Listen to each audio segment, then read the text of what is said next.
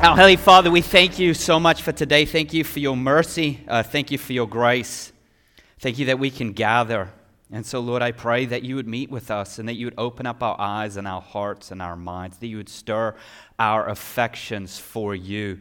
Um, as we continue to pray, one of the verses I've been meditating on this week is Galatians chapter 5, uh, verse 24 to 25. It says, Now those who belong to Christ Jesus, have crucified the flesh with its passions and desires.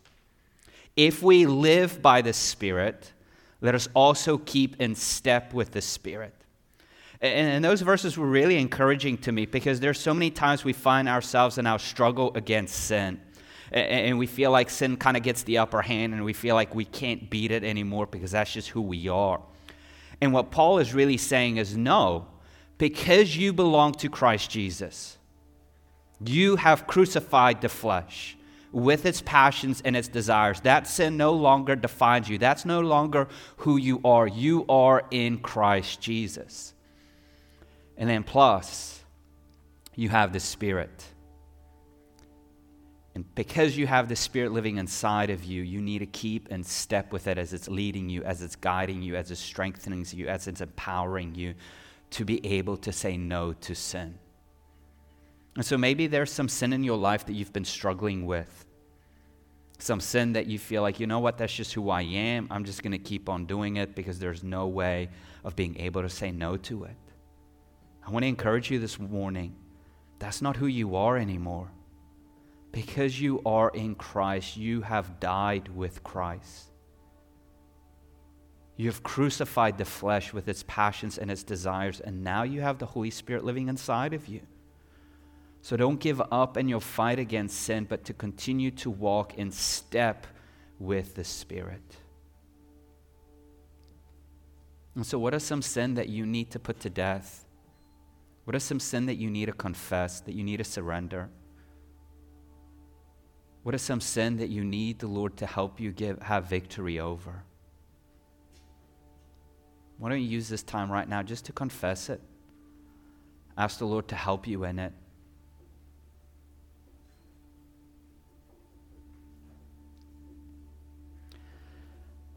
Our Heavenly Father, I thank you for your word.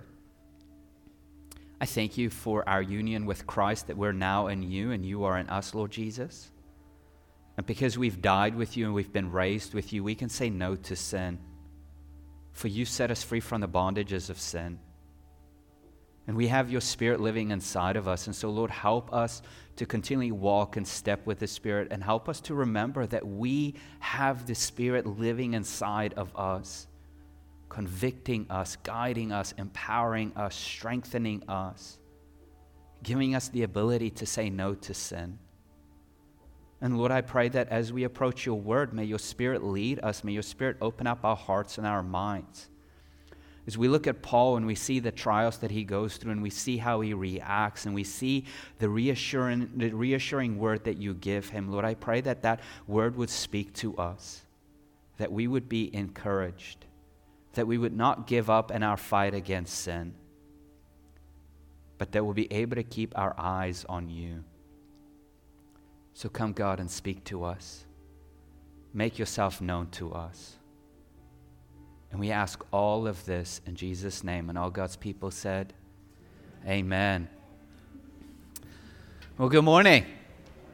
It's good seeing all of you guys. Just when I was thinking, you know, we need to merge the two services together, today happens.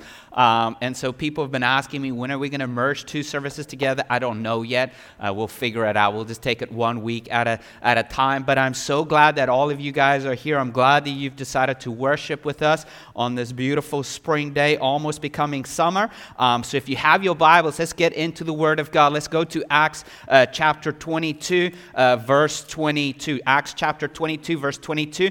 And so we're continuing our series through the book of Acts. We've been in the book of Acts for 34 four weeks. Um, I, I, think we're going to um, do uh, about five more weeks, and then we're going to wrap it up, and then we're going to try to figure out what we'll do over the summer. Either go uh, through maybe some of the Psalms or, or uh, Old Prophet, uh, Minor Prophet book in, in the Old Testament. Um, but so, so far in the book of Acts, we see how Paul has arrived in Jerusalem, and things kind of got interesting he was kind of welcomed by the church in Jerusalem, especially by the apostles and by the elders, as Paul was sharing about his ministry uh, that God has done in him and all the incredible things that God had done. And as a result of the Lord's incredible work in the ministry of Paul, they rejoice and they glorify God. And yet, uh, things kind of go south. Uh, Paul finds himself in the temple in order to combat these false accusations that's been brought against him. And he finds himself, the entire uh, uh, mob kind of, uh, the crowd like kind of created this mob mentality and, and just to, took a hold of him and tried to beat him and, and kill him.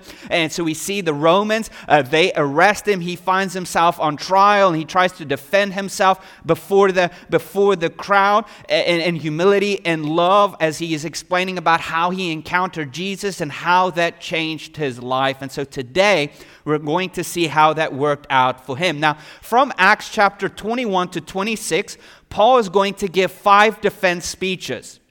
Last week, we looked at his very first defense speech in front of the Jewish crowd. Today, we're going to look at his second defense speech in front of the, the Jerusalem council. And then his last, his, his, his last three defense speeches is going to take place in Caesarea, where he's going to appear before Felix Festus and then King Agrippa II.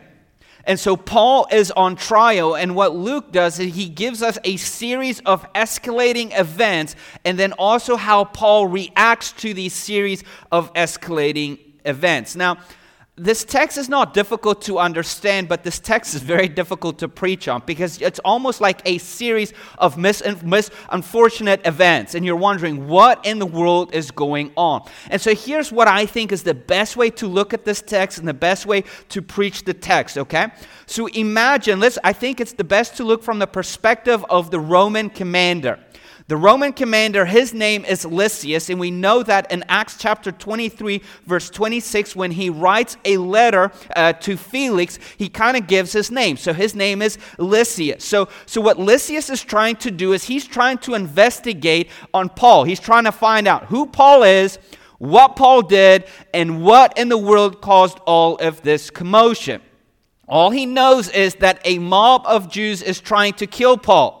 So Lysias came in and, and, and, and tried to bring him into the barracks to question him to find out who is Paul, what is Paul doing, why is all this commotion around Paul? And so, and, so Paul tells Lysias, Do you mind me defending myself before the Jewish crowd? And Lysias was thinking, Okay, well, maybe if you defend yourself, maybe I'll have some clarity to figure out who in the world is this guy and what did he do to cause all of this commotion.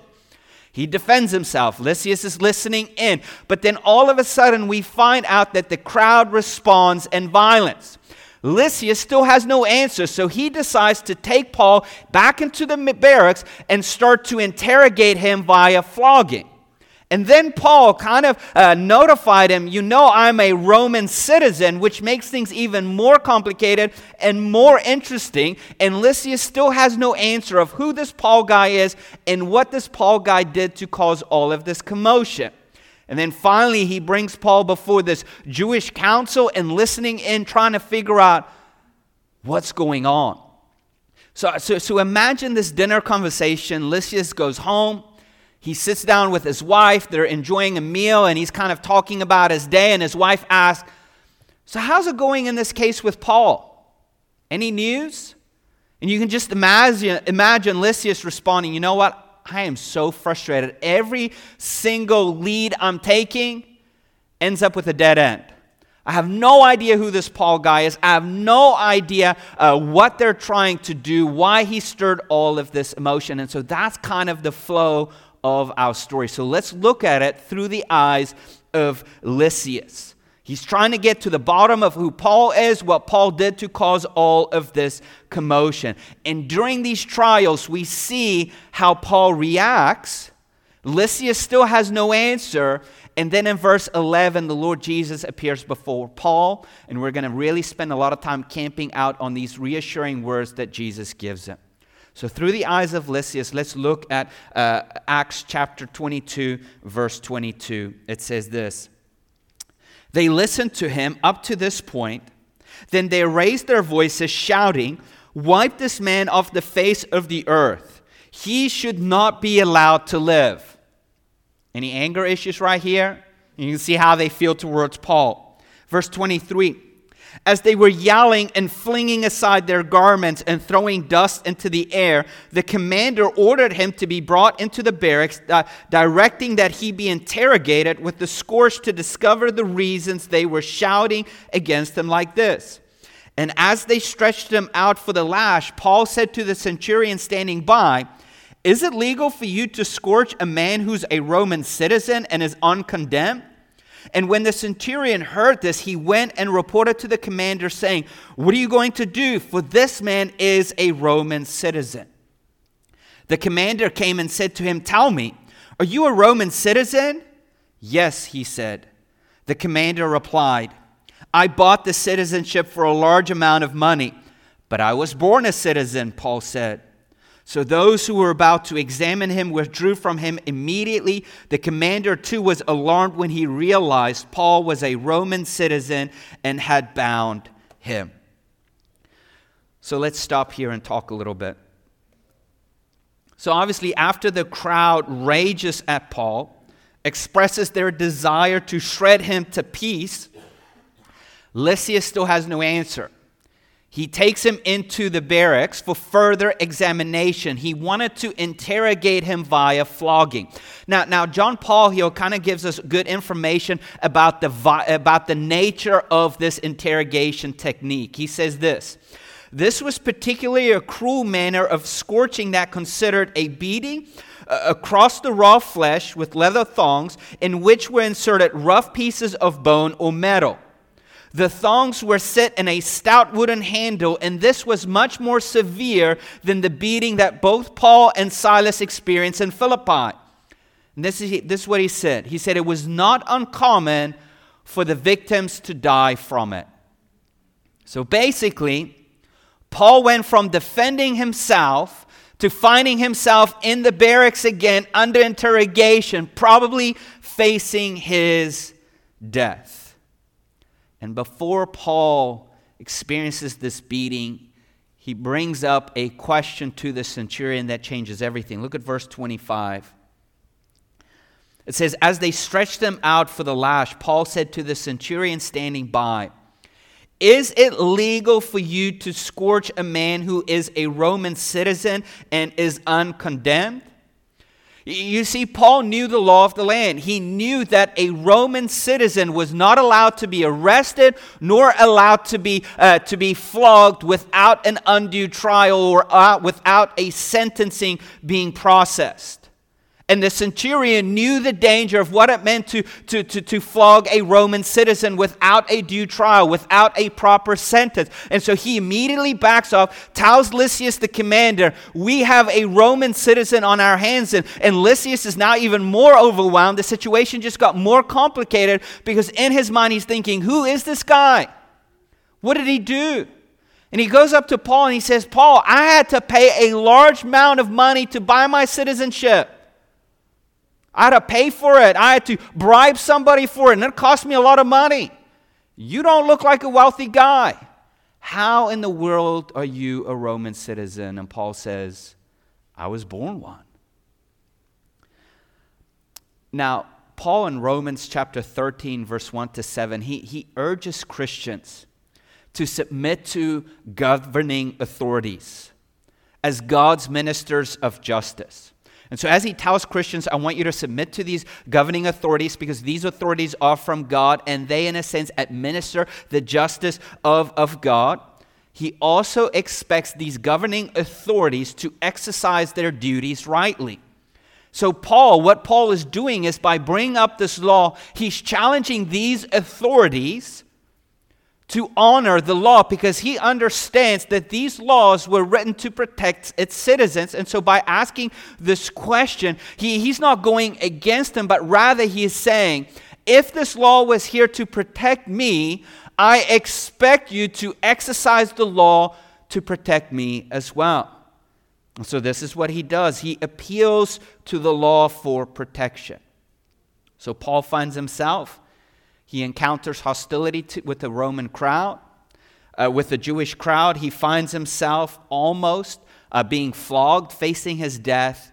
And now we're going to see in verse 30 how he is set before the Jewish Sanhedrin. Look at verse 30. It says, The next day, since he, that's Lysias, wanted to find out exactly why Paul was being accused by the Jews, he released him and instructed the chief priests and all the Sanhedrin to convene. He brought Paul down and placed him before them. Paul looked straight at them, at the Sanhedrin, and said, Brothers, I have lived my life before God and in all good conscience to this day the high priest Ananias ordered those who were standing next to him to strike him on the mouth. Then Paul said to him, God is going to strike you, you whitewashed wall. You're sitting here judging me according to the law and yet in violation of the law. Are you ordering me to be struck? And those standing nearby said, Do you dare revile God's high priest? I did not know, brothers, that he was the high priest, replied Paul. For it is written, You must not speak evil of a ruler or your people. So now Paul finds himself in front of the, the, the, the, Jewish high priest, in front of the Supreme Council, where Lysias is trying to find answers to say, maybe I can find out about who this Paul guy is and who this and, and what he has done. And so Lysias is listening in. Now, now this Jewish council, the Supreme Council, uh, consisted of the high priest and his priestly family, the, uh, the, the Sadducees, and then also the Pharisees. Now, I don't have time to go into who the Sadducees are or the Pharisees. Here's a real Cliff Note version Sadducees were more on the liberal end, Pharisees were more on the conservative end, okay? Whatever you want to do with that information, that's up to you, but this is kind of where we find ourselves. And so Paul begins his opening statement in defending himself. And, and look at verse 1. This is what he says. In verse 1, he says, Brothers, I have lived my life before God in all good conscience to this day. So, in other words, what he is saying is, I have a clear conscience before God. Look at my character. Look at my track record. I haven't done anything wrong. I've not violated any commands or any laws. And, and when Paul, what Paul is saying, he's not saying he is sinless. He's saying he's blameless before these people. He's lived his life above reproach. And no second with his opening statement about his uprightness and his character, Ananias the high priest immediately commands him to be sucker punched in the face. Literally. Like, like, what in the world is going on? Like, what a bizarre interruption. Like you would think the high priest who's listening to this case would, would, would, with his own character would basically pay attention and try to listen what Paul did uh, before he would execute judgment. And immediately when Paul says, look, I'm not guilty, I haven't done anything wrong, instead of listening to why he's not guilty, he orders somebody to sucker punch him in the face to condemn him immediately. And you can almost see the stark contrast between Paul and his upright character and the violent reaction of Ananias the high priest. And this was totally unacceptable and unbiblical. And you're wondering, okay, why such aggression? Well, first of all, Ananias thought that Paul was a wicked man. He thought that he was a troublemaker and that Paul is guilty regardless of his defense. And what Paul said about his character, about being blameless, really meant nothing to him. Second reason why was Ananias was also a violent man. According to historians, he was a greedy, quick tempered, violent, and even pro Roman sentiment man. In other words, he was for Roman rule because if the Romans ruled, he's comfortable in his place of power, he gets more money. And this is what's going on. And Paul being struck in the face with his opening speech leads Paul to react. And look at his reaction in, in verse 3. Then Paul said to him, God is going to strike you, you whitewashed wall. You're sitting here judging me according to the law, and yet in violent violation of the law are you ordering me to be struck. So, in other words, Paul knew that Ananias' order was unjust. And so he basically throws a verbal break, an insult at the, the high priest, saying, You are a hypocrite. You're not really a high priest. You are a whitewashed wall. And that was meant to insult him. In other words, what he is saying is on the outside, you look like you're clean. You look like you're stable. You look like you are God's man to lead God's people. But on the inside, you are wicked. You are corrupt. And you are flimsy. And even though while Paul was speaking the truth because the cause of being sucker punched was unjust, it's almost as if he seems to regret his reaction. Because look, look, look at verse 4 to 5. Those standing nearby said, Do you dare revile God's high priest? And look what he says in verse 5. He says, I did not know, brothers, that he was the high priest, replied Paul. For it is written, You must not speak evil of a ruler or your people. So here Paul got he starts with his opening sentence. He gets sucker punched. Uh, he throws a, a verbal brick at the high priest, calls them a hypocrite. They bring it to his attention, and it almost seems like he's backtracking. So, so the question is okay, what do we make of these verses, of this, this, this statement of Paul? Now, there's two views, and so I'm going to present the two views and then maybe try to draw a conclusion. The first view that some people have is called the sincerity view the sincerity that maybe Ananias was not dressed in his, his high priest attire because this was not a regular meeting. This was a special meeting. And so maybe Ananias didn't have time to put on his priestly garment, which means he might not be recognizable. Maybe Paul did not recognize that Ananias gave the order because of all the commotion. Maybe he was just addressing the crowd in general. Maybe we know that Paul's eyesight was bad, and maybe he did not really could see Ananias. He just kind of saw a white blurry vision. Or maybe Paul just did not know Ananias because he's been so long, he's been gone for so long out of Jerusalem and all the transition and leadership took place. That, that's the sincerity view. The, the other view is called the sarcastic view. The sarcastic view was Paul was using irony in his language. In other words, he was saying, Brothers, I see nothing priestly about this guy. He might have the title, he might wear the clothes, but there's nothing priestly about him, so why even honor him? I think, regardless of your view, whether it's a sincerity view or the sarcastic view, here's what we do know about Paul. Like, like what we do know about Paul is that he has a sincerity when it comes to honoring leaders.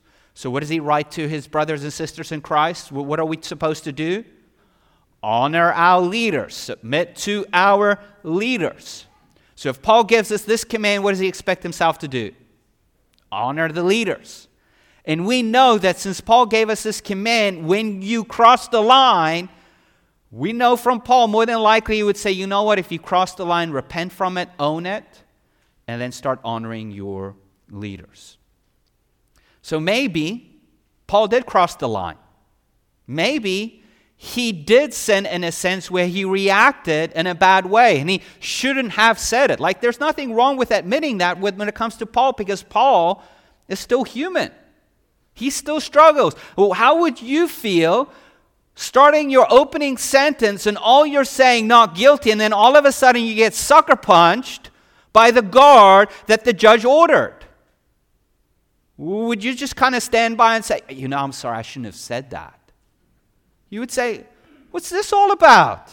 You have no right to condemn me. You even even heard my case. So, so we know where Paul is. Paul's not in a very good place. But like, think about this guy. Here, Paul has done nothing wrong. He's gone through the cleansing ceremony. All of a sudden, Jewish recognize him. They falsely accuse him. They try to beat him. They try to kill him. Then he gets arrested. He starts his defense about his encounter with Jesus. They want to tear him to shreds. He's brought into the barracks. They're about to flog him. He says, Look, I'm a Roman citizen. And now he finds himself in front of the Roman council and he gets sucker punched on his opening statement. The dude's not having a good day here. Can you imagine the horrendous place that he finds himself? And then things take a sharp turn. Look at verse 6 here. When Paul realized that one part of them were Sadducees and the other part were Pharisees, he cried out in the Sanhedrin, Brothers, I'm a Pharisee, a son of Pharisees. I'm being judged because of the hope of the resurrection of the dead. And when he said this, a dispute broke out between the Pharisees and the Sadducees, and the assembly was divided. For the Sadducees says there's no resurrection, and neither angel nor spirit, but the Pharisees affirm them all. The shouting grew loud, and some of the scribes of the Pharisees' party got up and argued vehemently. We find nothing evil in this man. What if a spirit and an angel has spoken to him? And when the dispute became violent, the commander, that's Lysias, feared that Paul might be torn apart by them and ordered the troops to go down, take him away from them, and bring him into the barracks. So, in the middle of the speech, he just shouts and he brings the reason for his arrest, why he's on trial. And the reason for his trial is because of the hope of the resurrection. Now, now the question is like, did Paul use this as a di- diverting uh, strategy? Well, yes and no. Because Paul, the real issue behind the trial was what? The resurrection. Because of his belief in Jesus, because he held to the resurrection of the dead, believing that Jesus is not dead but has been raised from the dead, that is the very reason he is on trial. And throughout his defense speeches, we're going to see him constantly come back to the resurrection of Jesus. And with that being said, with Paul saying it, he knew it would cause a division between Pharisees and Sadducees. And Luke tells us one believed in the resurrection, the Pharisees did, the Sadducees didn't. And all of a sudden, a riot broke out. And we see the effect of this theological controversy. The, the, the, the Pharisees said, Paul's innocent.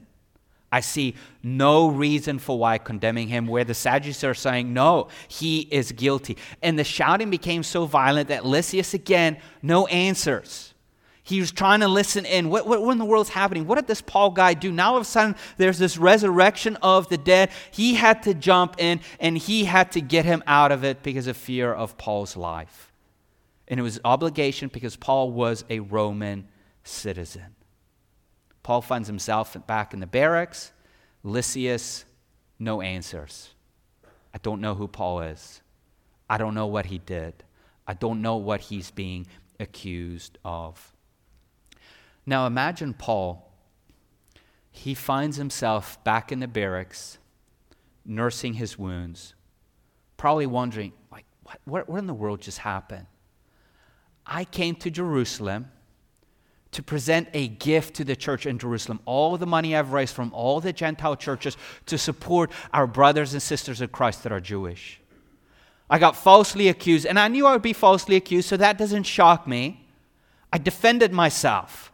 But now all of a sudden, the Romans arrested me, wanted to flog me, and I had to appeal for my citizenship. And when I found myself before the Jewish uh, the Jerusalem council,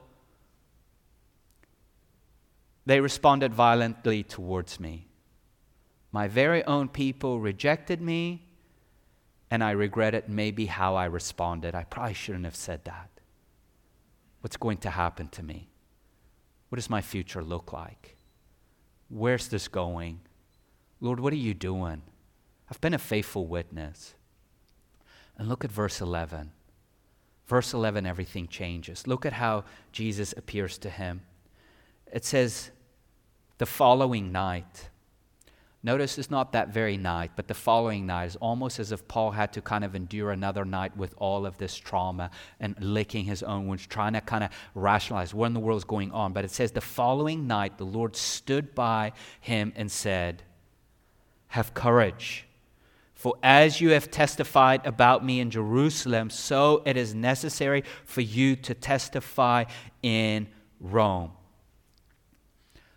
when else did Paul find himself discouraged, wanting to give up, being worn out, and the Lord Jesus appears to him at night? In Corinth. Back in Corinth, Paul found himself overwhelmed in ministry, found himself burnt out, and what did the Lord Jesus do? He appeared to him. He said, Rest. No one's going to touch you. Enjoy this time of rest. Spend time here preaching the gospel. Testify about me. And here again, Paul finds himself in Jerusalem, and the Lord, in the middle of the night, appears to him and brings him word of comfort and encourages him and energizes him to, to, to, to, for his upcoming trip in Rome. So again, we can assume and we know that Paul found himself in a low point of life. He found himself uh, going to an unsupportive church in Jerusalem. He is suffering physical and emotional before the crowd and the rulers of his people. He has many questions, many regrets because of some of his reactions, and he was in desperate need of the Lord's grace, and this is what he received. Jesus stood by and gave him reassurance. He gave him an exhortation have courage and then he gave him a commendation. You did it. Just as you testified before Jerusalem about me, so you will go to Rome and testify about me. It's almost as if Jesus says, Paul, I'm proud of you. You did it. You were faithful. But now I want your focus to not defend yourself. I want your focus to testify about me.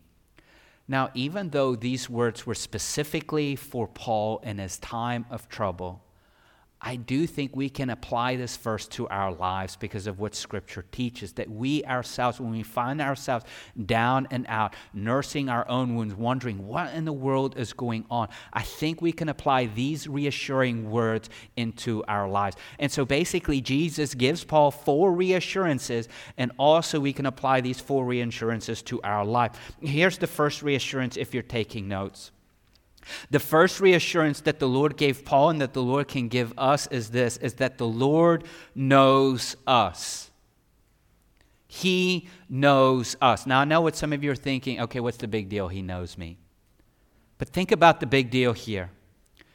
Jesus knew Paul's situation and he knew Paul's condition. He knew what Paul was thinking, he knew how Paul was feeling physically and emotionally. And that's true for us. Jesus knows us. He knows our name. He knows where we're from. He knows what we've gone through. He knows what we're thinking. He knows what we're feeling. He knows exactly what we are going through.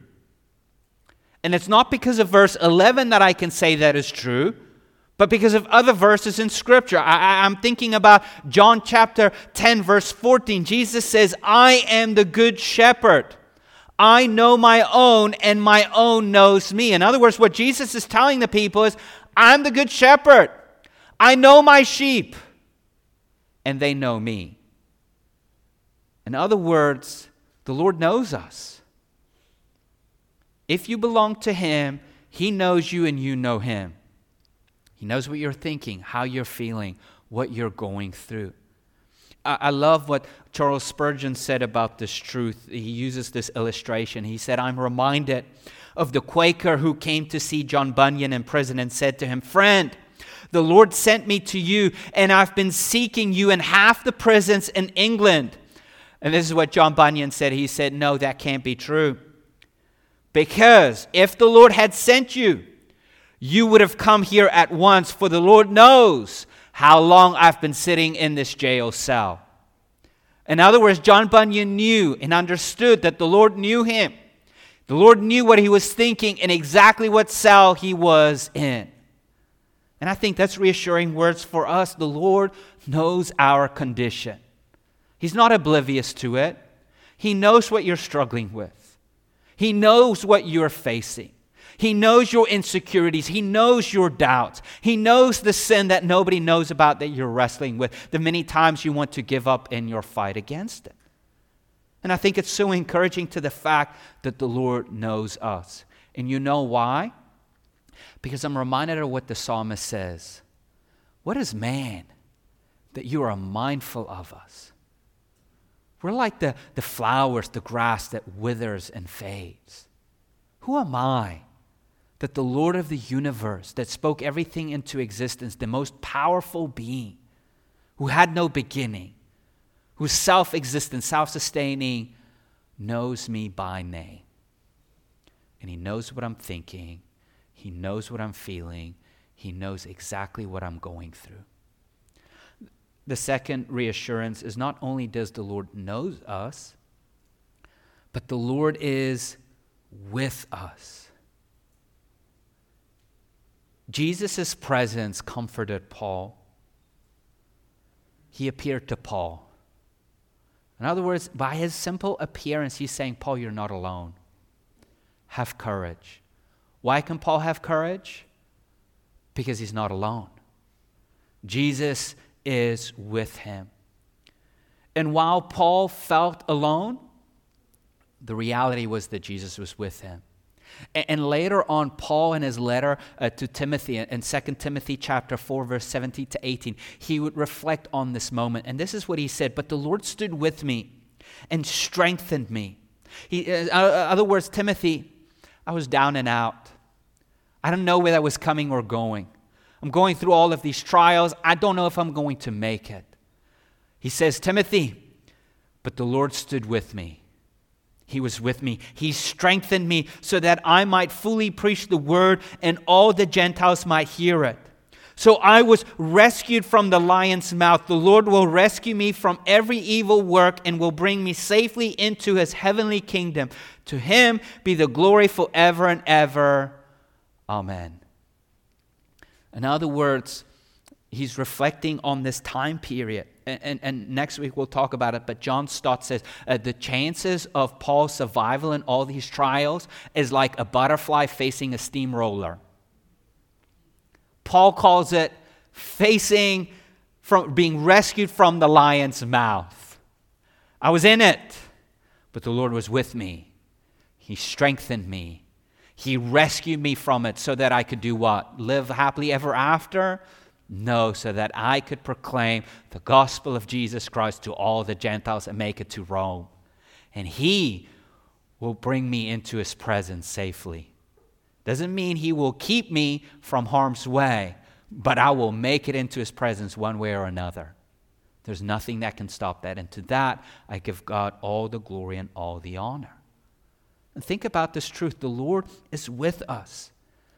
Just as Jesus stood for Paul at the cross. In other words, Jesus took Paul's place at the cross, dying for his sins, paying the penalty, facing God's wrath for Paul. So not only did Jesus stood in his place with the cross, but Jesus also stood with Paul at his moment of when he was down in the barracks. And that's true for us. Jesus stood in our place, faced the death we should have faced, paid the penalty of our sin that was geared towards God, facing God's wrath on our behalf. Not only did he stood for us at the cross, but he's also standing with us right now. And we know the Lord will never leave us, nor will he forsake us. How do I know it? Well, look at the word. Uh, Hebrews 13, verse 5. And, and I think Hebrews 13, 5 is very interesting. It says this Keep your life free from the love of money, be satisfied with what you have. For he himself has said, I will never leave you or abandon you. Now, the reason why I say this verse is really interesting because you're almost, uh, the, the author is saying, okay, quit worrying about money. Just be satisfied with what you have because he'll never leave you nor forsake you. So, so it's easy for us to look at this verse and say, okay, I shouldn't be worrying about my, my money. I should just be content with a little what I have. I don't think that's what that verse means. Here's why. Because look at the promise at the end of the verse. The author is saying, quit worrying about money and the love of money, because what is money going to do? It's going to leave you and forsake you. That, that's what's money going to do. Anybody, have you been successfully being able to keep up, uh, hold your money? What do you have every week, every month? Bills. So what's happening to your money? It's leaving. It's volatile. It's fleeing. It's fading. Yes, you might have a wonderful 401k. Guess what's going to happen the next couple years? We know it's going to crash. You're going to lose all of it. It's volatile. And what the author is saying is quit loving it. It's volatile. It's going to leave you and forsake you. But rather love the one. Be satisfied with the one that will never leave you and never forsake you. And who is that? That's Jesus. So it doesn't mean, hey, just be satisfied with the little money you have. It's saying, why love something that's going to leave you and forsake you? If you have the one that will never leave you and that will never forsake you and that will always satisfy you. And this is the reassurance that we need to hold on to. Not only does the Lord know me, but the Lord is with me. And He will never leave me and He will never forsake me. He's not volatile. So even when I act like, like, like not very good and I disappoint and I live and I, and I fall in sin or I don't always walk the way I should, what is the promise? There's no condition. It's not like I'll be here as long as you behave. There's no condition because of the word never. And so that should be reassuring for us. The, the, the third uh, reassurance we're going to move on is, is not only does He know us, is He with us, but the Lord is for us. I love the way the Lord Jesus uh, showed his support to Paul. The very first thing he, he, he tells Paul, he gives him an exhortation, a command have courage. But then he gives him a commendation. In a sense, hey, Paul, you did it. You testified about me in Jerusalem. I'm so proud of you. Now go and testify about me in Rome. And later on, and we even know that Paul, to, to, to the church in Rome, he would write, in, in Romans 8:31. What then are we to say about these things? If God is for us, who can be against us? What a great question, but even a better answer. Yes, the question is incredible, God is for us. But the answer, who can top that? Yeah, no one. God's for me. And even though I face these trials and I face these oppositions, who, who can be against me? Nobody because I have God on my side. And that means I can press on in view of this reality. I can remain bold in Jesus Christ, faithfully proclaim his name, regardless of how people respond, because I know the Lord is with me. I know the Lord is for me, and I know the Lord knows me. And the last truth is this uh, if you're taking notes, is that the Lord is not finished with us. Like Paul might have wondered, is this the end in this barracks? And the Lord reminded him, It's not your end. You're going to make it to Rome. But in telling Paul, it was necessary that he testify there. The sovereign Lord let the apostle know that he would make sure that he would survive. And even though from now on till Rome, he's going to go through many trials and many hardships and many sufferings, Paul could endure it with confidence because he knew he was going to make it to Rome and that the Lord is faithful in keeping his word. And just as the Lord is not finished with Paul, we know the Lord is not finished with us. Why? Because we have breath. As long as you can breathe, the Lord is not finished with you. Psalm 31, verse 15. It's so countercultural. It says, The course of my life is in your power. What do we teach in our culture? The course of my life is in my power, but that's not what the Bible teaches. The Bible teaches no. The course of my life is in His power. In, in, in, in other words, every breath that I breathe is by His power in His hand. I don't control my own destiny. I don't control my future. And I think we've learned it pretty fast. Anybody feel fragile and weak and out of control because of this pandemic or probably wherever we're at? I think it taught us how little control we have. And so it's encouraging for us that the Lord is not with us, is, is with us. He's, he's not finished with us. As long as we're still breathing, He's not finished with us yet. So, what wonderful news knowing that He knows us, He is with us, He is for us, He's not finished with us. So, so here's the question How can we expect the experiencing of this reassuring, comforting words of Jesus if we don't get visions like Paul did? We get these reassuring, comforting words by, by His Word. His Spirit revealing truth to us, speaking to us through the very Word of God, which means we need to continue to be in the Word of God because we're, when we're in the Word, as if it is God speaking to us. And so we have to get our, we have to get into it, marinate our thoughts and our hearts in into his word as we can find great strength from his word. So I think the application is if you want constant reassurance, get in the word. Cling to the promises of God that he's made to us. When you find yourself down and out, when you find yourself overwhelmed, get in the word, cling to it as you see the promises he's made. So, how do I know that the Lord is with me? How do I know He is for me? He knows me. He's not finished with me? Because of His Word. And because of His table. Think about this table right now as we're getting ready to celebrate communion. How do I know that the Lord knows me? You get to sit at this table as what? sons and daughters of the king. Anybody that doesn't know their son and daughter? No, we all know our sons and daughters because they're ours. If you belong to God, you are a son and daughter of the king, which means he knows you. You are his child. How, how, do I know that the Lord is with me? Because when you get to sit at this table as a son and daughter of the king, you're sitting, eating, and drinking in his presence. Like this table is a shadow of the great wedding banquet that is waiting for us, where we get to feast in the presence of the king.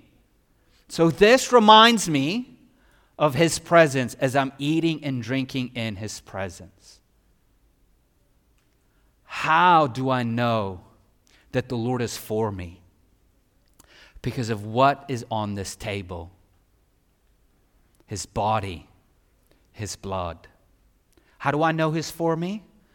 Because his body was broken for me, his blood was shed for me. If there were no body and no blood, no elements, in other words, I would not know that he is for me.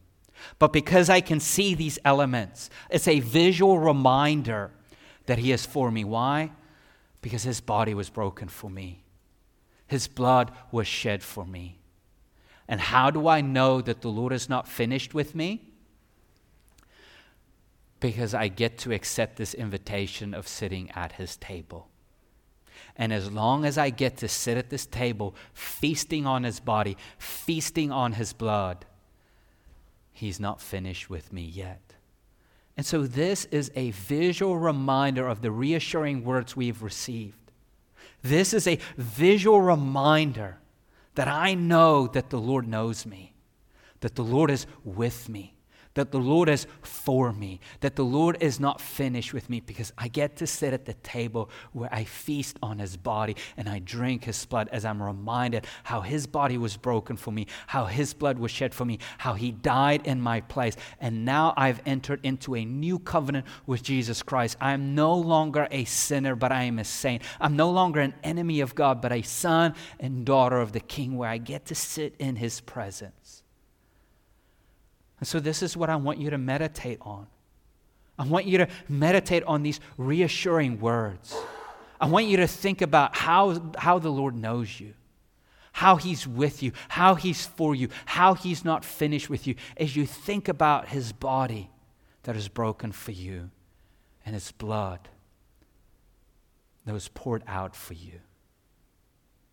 So, as our, our, our, our, men and women, our ushers are coming forward to distribute these elements, use this time to meditate on these reassuring words. Think about his body that was broken for you, his blood that was shed for you. But then there's also this warning. Like, yes, this table is holy, and this table is not for everybody. This table is only for those that are in Jesus Christ. And so, if you are in Christ, you get to sit at the table. But if you're not, you need to abstain from it unless you've surrendered your life to Jesus Christ.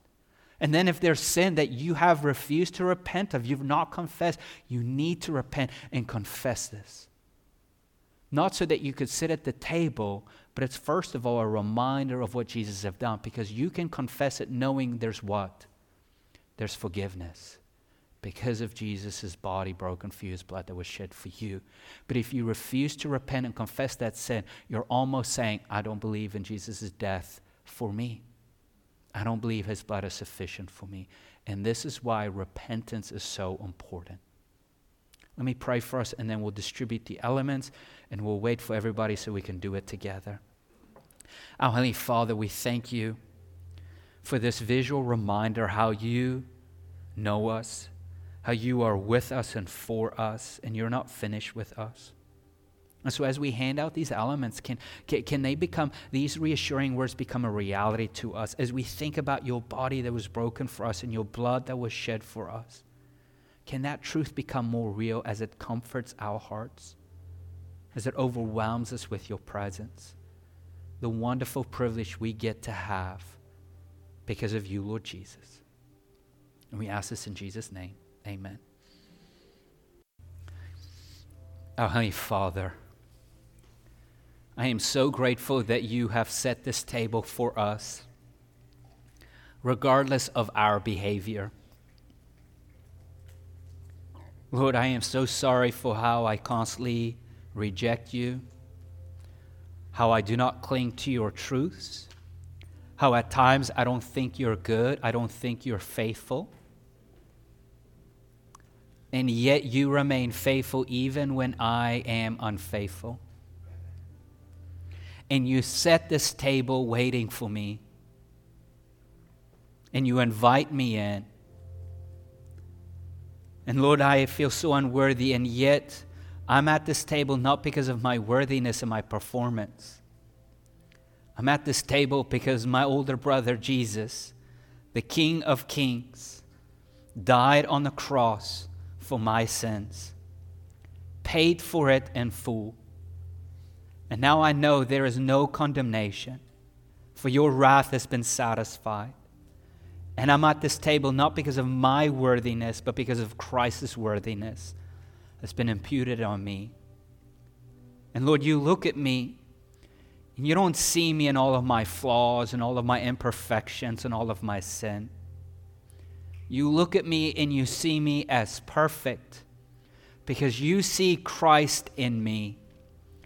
And even though I don't fully understand how that works, I know that's how you look at me because I am in Christ and Christ is in me. And I thank you for that. And so, can these truths really resonate in our hearts?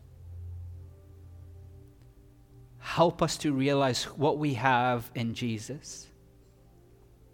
Help us to look to Jesus, to cling to Jesus. Help us to be able to put to death the desires of our flesh, its passions, knowing because that's not who we are anymore. We are in you. We belong to you. And we have your spirit. So help us, strengthen us. Help us to get in your word. Help us to, to finish your mission of proclaiming the gospel to everybody. And right now, help us to worship. And may these words that we're singing, may they encourage our hearts so we can walk out of here in boldness and confidence, knowing we belong to you. We are yours, and you are ours. And we ask this in Jesus' name. Amen. Let us stand, let us worship.